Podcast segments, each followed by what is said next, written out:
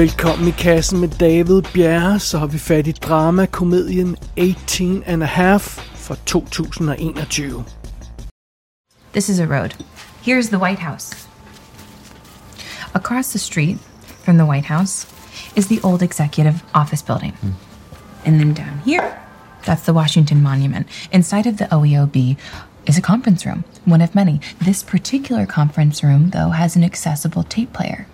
Nixon and Haig listened to that original tape, the one that was subpoenaed on that tape player. What they didn't realize was that this specific conference room, which is normally reserved for OMB meetings, also has a sound activated recording system.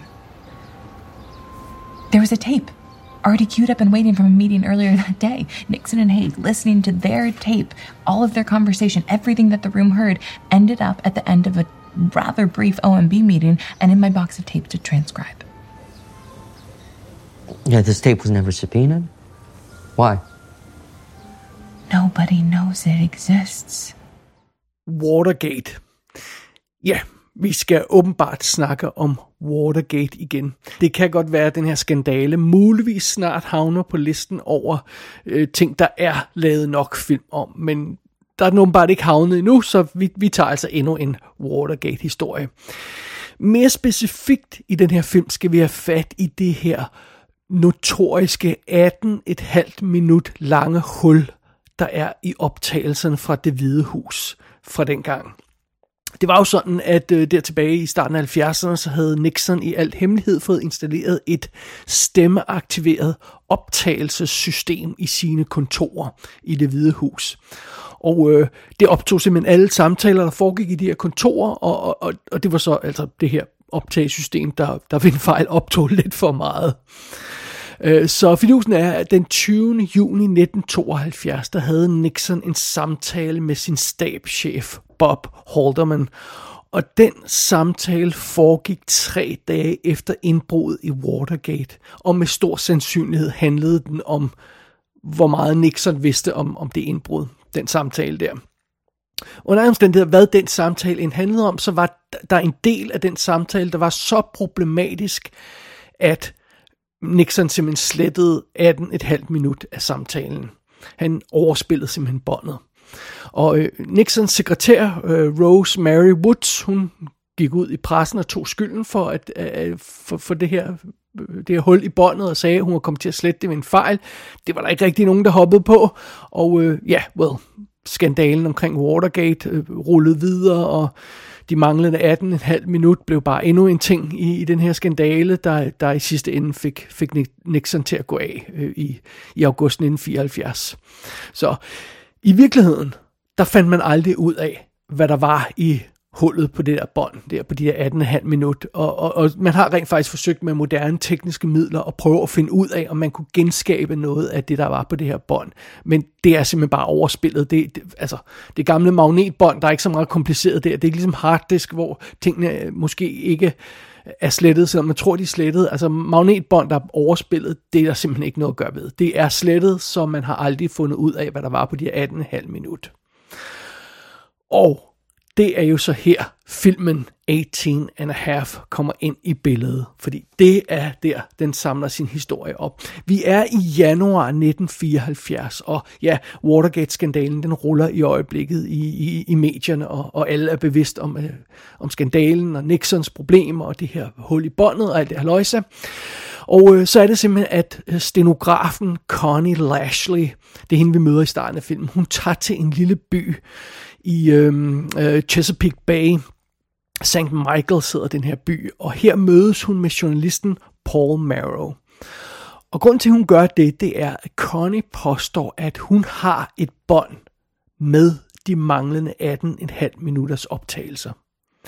Det oprindelige bånd blev ganske rigtig slettet, og det er der ikke noget at gøre noget ved. Men da Nixon lyttede til båndet og afspillede den slemme del af båndet, som han opdagede, han skulle slette, og da han så der efterfølgende slettede de her 18,5 minut, da det skete, så opdagede idioten ikke, at han gjorde det i et rum, hvor der også var et stemmeaktiveret optagesystem. Så takket være den her sekundære optagelse af hele øh, Nixons session med det her bånd, så har Connie nu altså en, en optagelse af de der manglende 18,5 minut. Og det er det, som den her journalist skal, skal, skal præsenteres for. Men altså, han ved selvfølgelig ikke, hvad der er på båndet endnu. Han må bare tage Connys ord for det. Så, så det første og det bedste, der skal ske, det er simpelthen, at, at, at Paul skal høre det her bånd, som Connie hun har med. Så Paul og Connie, de tjekker ind i et hotel i nærheden for at lytte til det her bånd, men så opdager de, at hans reel-to-reel båndmaskine, som han har transporteret med, den er gået i stykker. Så de må altså finde en ny afspiller til det her bånd. Og øh, det betyder, at øh, det her par kommer i kontakt med en, en række folk, der bor på det her øh, hotel. Det er altså off-season. Øh, øh, vi er i januar, så, så, så det, det er nogle besynderlige eksistenser, der er på det her hotel i øjeblikket. Og, og mens parret så prøver at navigere gennem den her situation og, og finde øh, en, en afspiller og, og, og, og komme forbi alle de her mærkelige folk, der er på hotellet. Mens alt det sker, jamen, så stiger deres paranoia. Fordi spørgsmålet er, er de i sikkerhed på det her hotel? Er der nogen, der ved, hvem de er og hvad de har gang i? Og alle de her irriterende gæster, der render rundt øh, omkring dem, er de bare irriterende gæster, eller ved de noget, at de blevet plantet der? Hvad, hvad, hvad sker der egentlig øh, i den her situation? Det er selvfølgelig det der spørgsmål. Og selv hvis alt øh, er okay, og der ikke er nogen problemer, og der ikke er nogen efter dem, og, og, og, og, og, og det hele falder på plads, er der så noget interessant på båndet? Er der noget, der kan vælte Nixon? Noget, der kan få indflydelse på den politiske situation i USA? Det er spørgsmålene på bordet her i 18 and a half, og det er fokus for vores historie. Det her par, en stenograf og en journalist, der skal prøve at gennemskue, hvad der er på det her bånd, og om det kan bruges i nogen større sammenhæng. Alright, så er 18 and a half set up, men før vi går videre i historien, så lad os lige kaste et blik bag kameraet og på rollelisten. Instruktøren hedder Dan Mervish, og han har lavet en masse lignende sådan low budget film som denne her. Det, det er ikke en kæmpe produktion, og så har han været involveret i en masse sjove ting. Øh, man kan læse om ham online, hvis man har lyst til det. Han har blandt andet instrueret 2017-filmen Bernard and Huey og øh, 2012-filmen Between Us. Så, men han er altså ikke en kæmpe øh, øh berømt filmmager, den her instruktør. Hovedrollen som Connie bliver spillet af Willa Fitzgerald, og hende husker vi rigtig, rigtig godt fra tv-serien Reacher, hvor hun er den unge politikvinde, der hjælper vores, øh, vores øh, seje gut Reacher med at løse hans mysterium. Hun er mega fucking sej i den serie, og super cute naturligvis. Hun har også været med i Scream tv-serien, der kørte i, i, i 15-16, men, men det må jeg indrømme, den så jeg aldrig, så der, der kender jeg hende ikke fra. Øh, den anden hovedrolle som Paul Marrow, journalisten, bliver spillet af John McGarrow, og han har været med i sådan ting som The Many Saints of Newark, øh, Overlord, som vi har anmeldt her i kassen, The Big Short, som vi også har anmeldt her i kassen, og Carol, som vi også har anmeldt her i kassen, og så var han åbenbart en tilbagevendende karakter i Orange is the New Black tv-serien. Den har jeg aldrig fanget, så der må jeg indrømme, øh, den, den skal jeg ikke gøre mig klog på.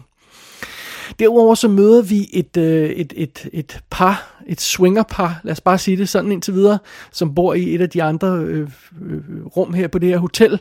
Øh, Samuel og Lena hedder de, bliver spillet af henholdsvis Vondi Curtis Hall og Catherine Curtin. Vondi Curtis Hall er ham, de fleste vil huske fra Romeo and Juliet, hvor han spiller Captain Prince. Og øh, han er også en af, af bad guysene i Die Hard 2. Og så er det jo ham, der berømt instruerede Mariah Carey-filmen Glitter. så han har en lille, meget lille instruktørkarriere kørende, den her uh, Vondi Curtis Hall. Øh, uh, Lena, hans kone, uh, karakterens kone, bliver spillet af Catherine Curtin, og hun har været med i sådan noget som Orange is the New Black, uh, Werewolves Within, og nogle uh, håndfulde episoder af Stranger Things tv-serien.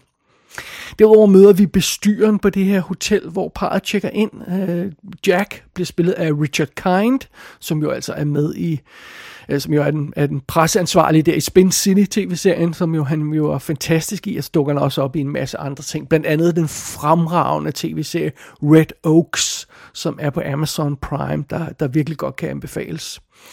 Vi møder også lidt assorteret andre karakterer, en hippie og, og, og, og lidt assorterede andre folk. Og så derudover, så får vi altså også nogle af de her stemmer, der er på det her bånd.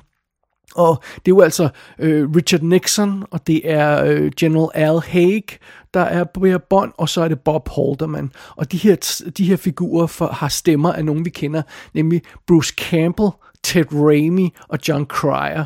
Men altså, det er sådan en lille smule besynderlig stuntcasting på stemmefronten der, og man vil næppe genkende de her stemmer, når man hører øh, noget fra båndet, så, så, så det går nok alt sammen. Men det, det er meget sjovt, at, at, at de her folk har, har hjulpet med til den her produktion, den her lille produktion. Bruce Campbell, han er jo en good guy, ham elsker vi, så sådan er det. Alright, det er setupet på 18 and a half. Lad os kaste os over selve filmen. Hello, Silver Sands Motel. This is Jack speaking. Yeah, I'd like you to relay a message to the couple that just checked in. May I ask who's calling, please? Just tell them. Don't leave. They're there. They'll understand. Is they'll understand, is that just part of the message? No. So it's just don't leave, they're there. And the second part, they're there, is it they are there, or is it they're there as a sign of comfort? Okay, and then he hung up. Uh, this didn't strike you as odd, Jack? I mean, well, you should see the weird things that go on, especially during the off season. You saw those hippies. I mean, you met them. They're just crazy. Well, there's uh, there's a man out there fishing on the water. Is that normal? He's not going to catch me. Well, she asked you, is that normal, though? It's normal, really. I mean, to be honest, I, I don't know, and it doesn't bother me. Like that note, I didn't understand that, but I didn't bat an eye. not one. Enough with the note. Do you have a reel-to-reel player around?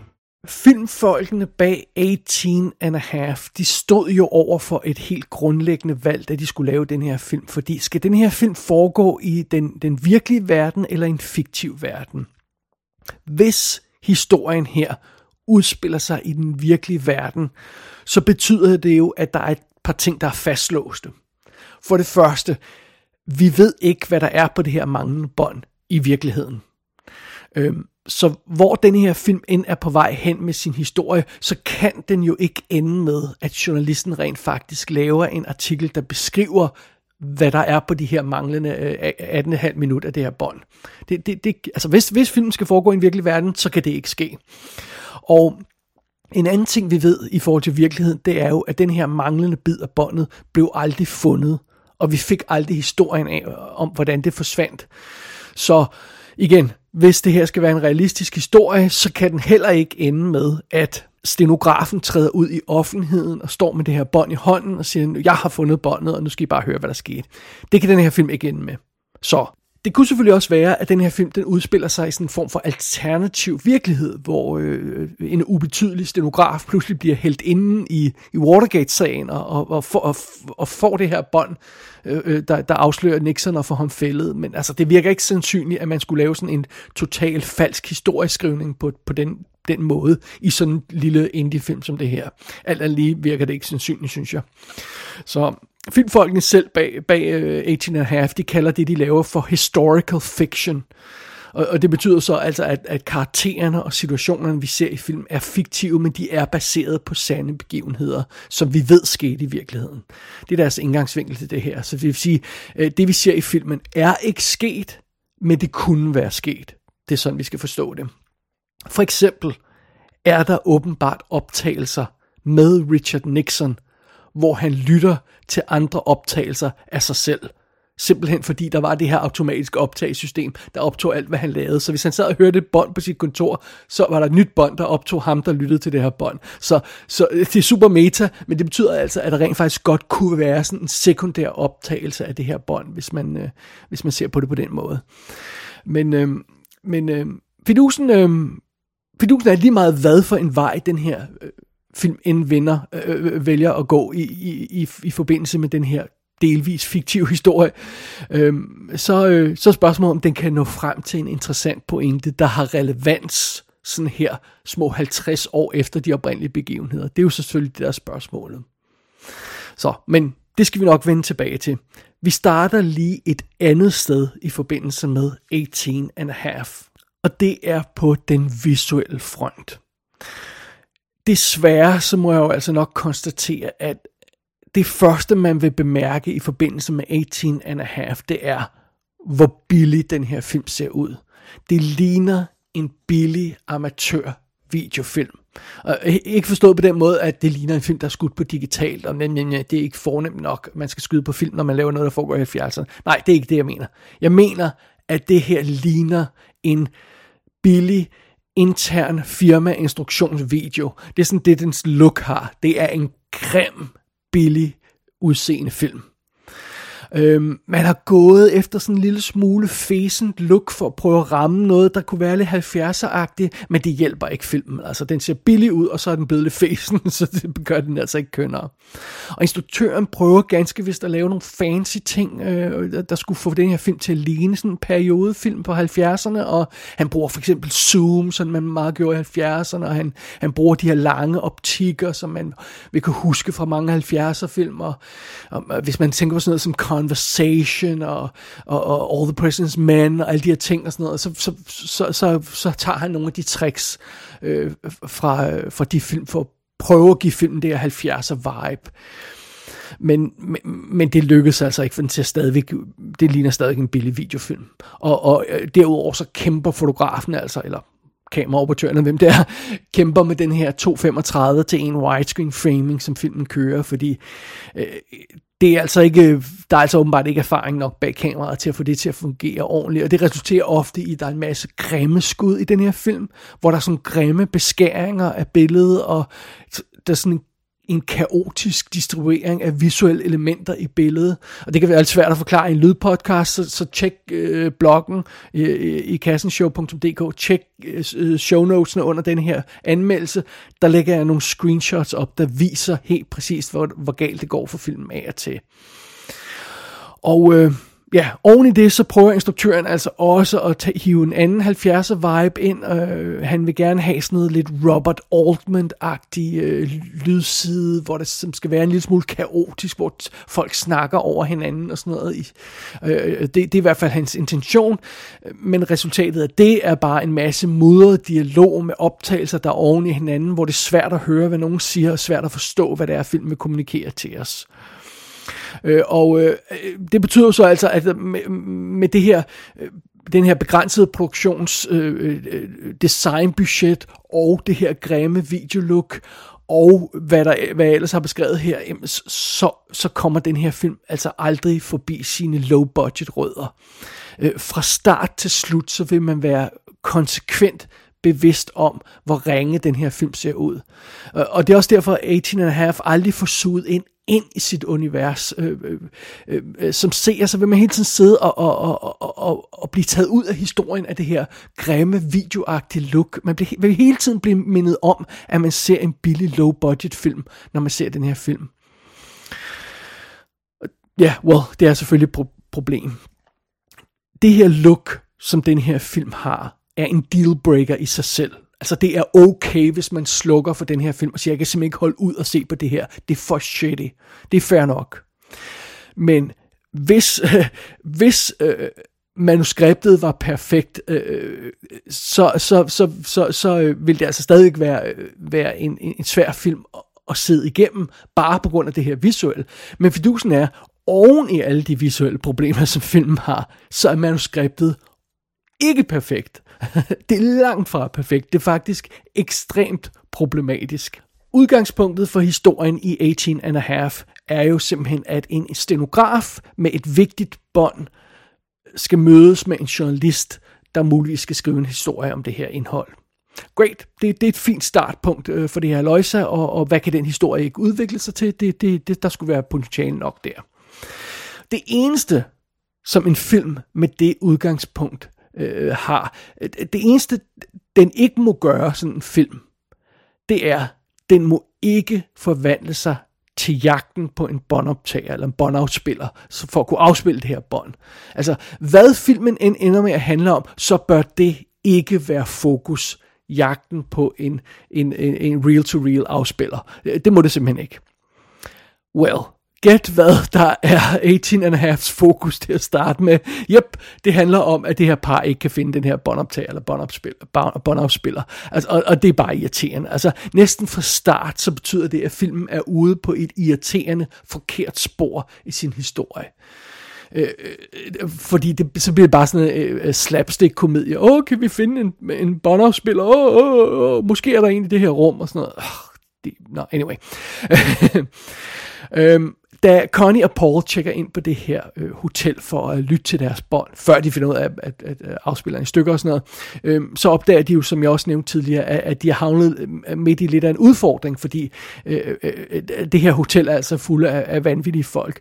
Øh, vi har den lalleglade bestyrer af det her hotel, som altså ævler løs om alle mulige ligegyldige ting, når det her par forsøger at tjekke ind. Og vi har den her gruppe af lalleglade hippier, der render rundt og, og, og vælter rundt og skaber sig og snakker om, hvor farlig Wonder Bread er, og vi skal brænde alt Wonder Bread. Toast the bread! Okay. Og, og øh, så møder vores par som sagt også det her ældre ægtepar, der swinger, og, øh, øh, som, som, som virker ret anmasende og, og, og, og, og åben, altså ved første øjekast i hvert fald til ud til at gerne vil have dem i kanen, og, og det er selvfølgelig lidt, øh, ja, det skaber selvfølgelig lidt øh, forviklinger. Og ideen er selvfølgelig, at, øh, at, at vi skal spørge os selv, om alle de her mennesker Øh, øh, er så lalleglade, som de ser ud til at være, eller om de rent faktisk ved noget. Øh, øh, vi, vi, skal, vi skal overveje, om der allerede er folk på plads på det her hotel til at opsnappe båndet og, og eventuelt gøre noget ved Connie og Paul. Øh, og, og det er sådan det, der er filmens udgangspunkt. Og hvis den havde fået fat i i den vibe, den her paranoia vibe med, at alle de her folk, de møder, kunne være en potentiel undercover agent, eller hvad fanden det nu er. Hvis det, filmen havde fået fat i den vibe, så havde det været super fedt. Men nej. I stedet vil filmen hellere bruge tid på de her lalleglade folk, der bare laller rundt. Specielt det her ældre ægtepar. Da, da Connie og Paul opdager, at øh, deres båndoptager, øh, øh båndmaskine er gået i stykker, så, øh, så, øh, så skal de altså have fat i en ny øh, maskine, og så opdager de, at det her par, det her ældre ægtepar, de har en maskine på deres øh, hotelværelse, og den prøver de at låne. Men i stedet for at få lov til at låne maskinen, så bliver de inviteret til middag. Hvor efter filmen bruger en halv time, en tredjedel af sin spilletid på den her middag. Og til den her middag, der bliver vi tvangsindlagt til at høre øh, øh om ægtes, øh, det her ægtepars første møde, og hvordan friede han til hende dengang, og, og, og det ældre ægtepar tror jeg, at det andet par, det er et, et, ny, et nygift øh, ægtepar, så, så de kommer alle deres livslektioner om, hvordan det er at være gift, og hvad skal man gøre, når man er gift, og de ævler og ævler og ævler og ævler løs om fuldstændig ligegyldige ting. Og de her to skuespillere, der spiller de her, det her ældre ægtepar, de vælter rundt og spiller med stort S og med store armbevægelser, og de suger alt opmærksomheden ud, i, ud af scenen, og de sådan vælter rundt og overspiller deres scener og, øh, og, og fortsætter med deres fucking enerverende ævl hele tiden. Og, og imens så sidder vores to hovedpersoner, som det her burde handle om, de sidder der til, til middagsbordet og sådan spiser salat stille og roligt og kigger lidt forundrende omkring, øh, omkring sig på den her scene. Og specielt øh, Catherine Curtin, som spiller øh, kvinden i det ældre ægtepar, hun er frustrerende, fordi hun har den mest irriterende accent nogensinde. Der er sådan opskroet, akavet, øh, jeg skulle forestille fransk accent, eller hvad fanden det skulle være. Det er simpelthen så fucking irriterende. Faktisk, det sekund, man ser hende, og hun åbner munden første gang, så vil man få lyst til at slukke for filmen, fordi hun er simpelthen så irriterende. I love this country as if it was my own. It is my own. It is my home because of my Samuel. I love my Samuel. It's like, you know, there's people trying to ruin things. The faceless corporations making the laws, the Howard Hughes types afraid of the germs. You could trace it all back to money. The pigs. I would love to see them lying on their deathbed. Realize that they they can't take it with them. And saying good riddance, good riddance and au revoir. Fidusen er jo så, at Connie og Paul, som jeg, som jeg nævnte tidligere, de har tjekket ind på det her hotel med en historie om, at de er nygifte, og, og, og så i forbindelse med den her middag, hvor de har middag med det her ældre ægtepar, der fortæller om deres historie om at være gift, så bliver de altså også tvunget til at fortælle, fortælle der, øh, deres egen historie om at være gift, Paul og Connie. Altså selvom de ikke er gift i virkeligheden, deres ikke eksisterende forhold og deres ikke eksisterende historie sammen, øh, skal så fortælles det der ægtepar. Øh, og det tager også en hel masse tid i den her halvtime sekvens. Og, øh, og, og det fører ikke rigtig til noget. Altså, det har intet med sagens og kerne at gøre. Det er bare ligegyldigt ævl fra ende til anden. Bare snak om ligegyldigheder og ikke interessant dialog og ikke interessant spillet. Det er bare sådan noget, kom nu videre i det her crap. Øh, momentvis i den her halve time, der, der er der ting, der har sådan mere substans, hvor der er snak om Nixon og, og det her bånd med de 18,5 minut, som jo altså er i nyhederne i øjeblikket på, på det tidspunkt i, i 74. Øh, og, og igen så får man den her øh, korte stund, hvor man ligesom overvejer om, okay, ved de her folk noget, eller øh, er der mere på spil end som så, eller snakker de bare øh, og ævler løs?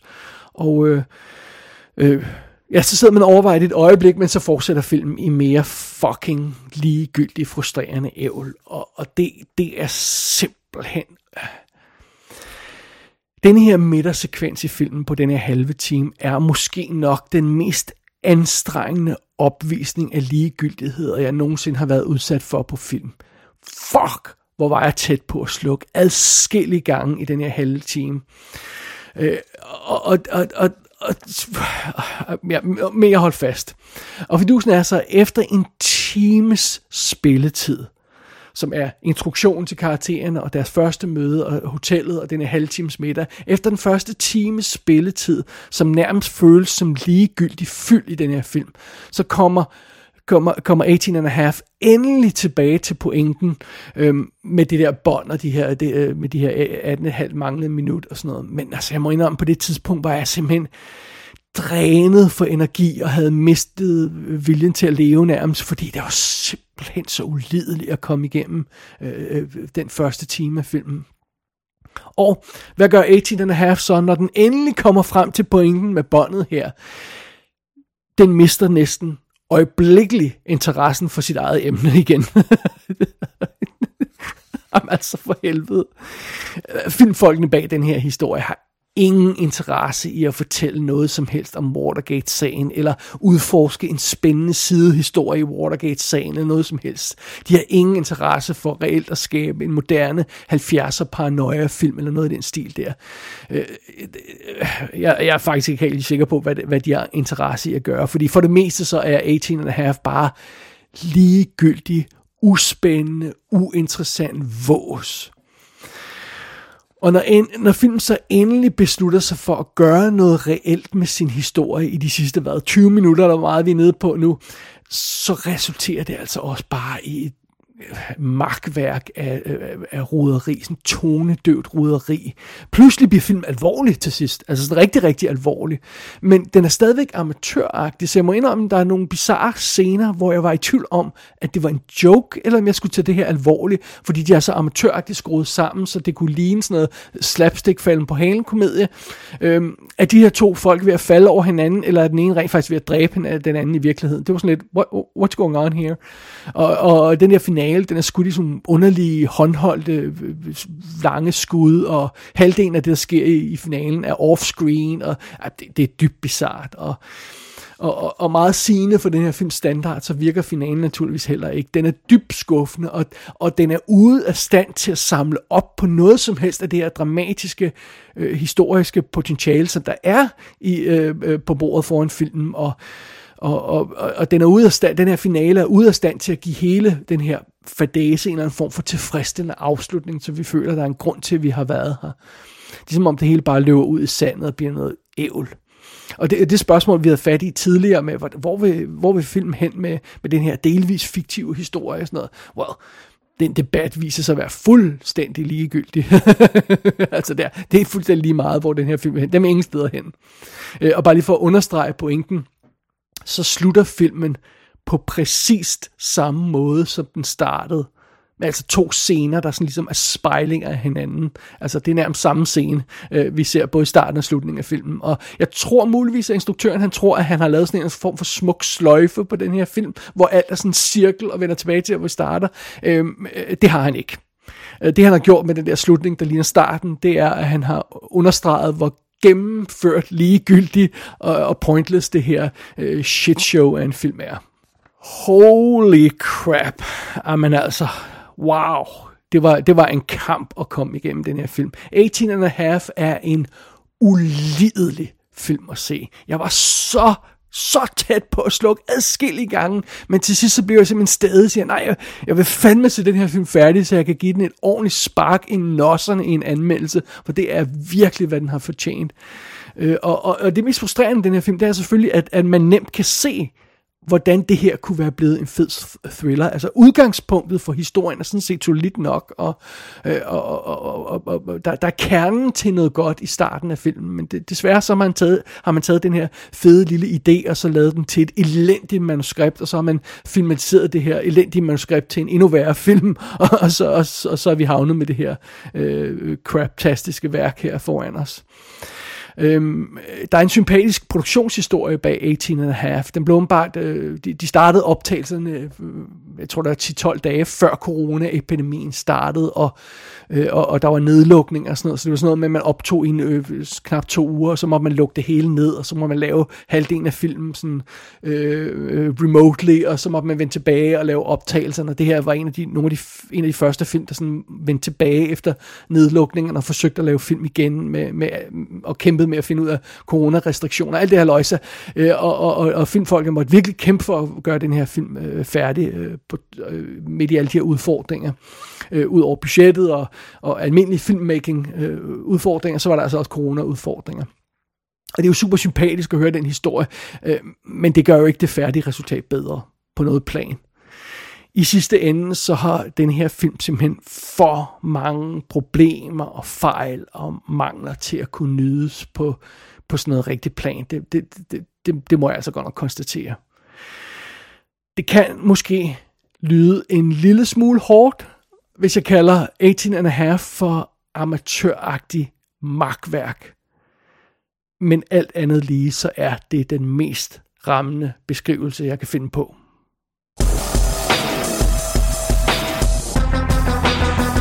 18 and a half er ude på VOD på diverse platforme. Der er ingen fysiske udgivelser, men jeg tvivler altså også på, at en Blu-ray kan redde den her films amatøragtige look.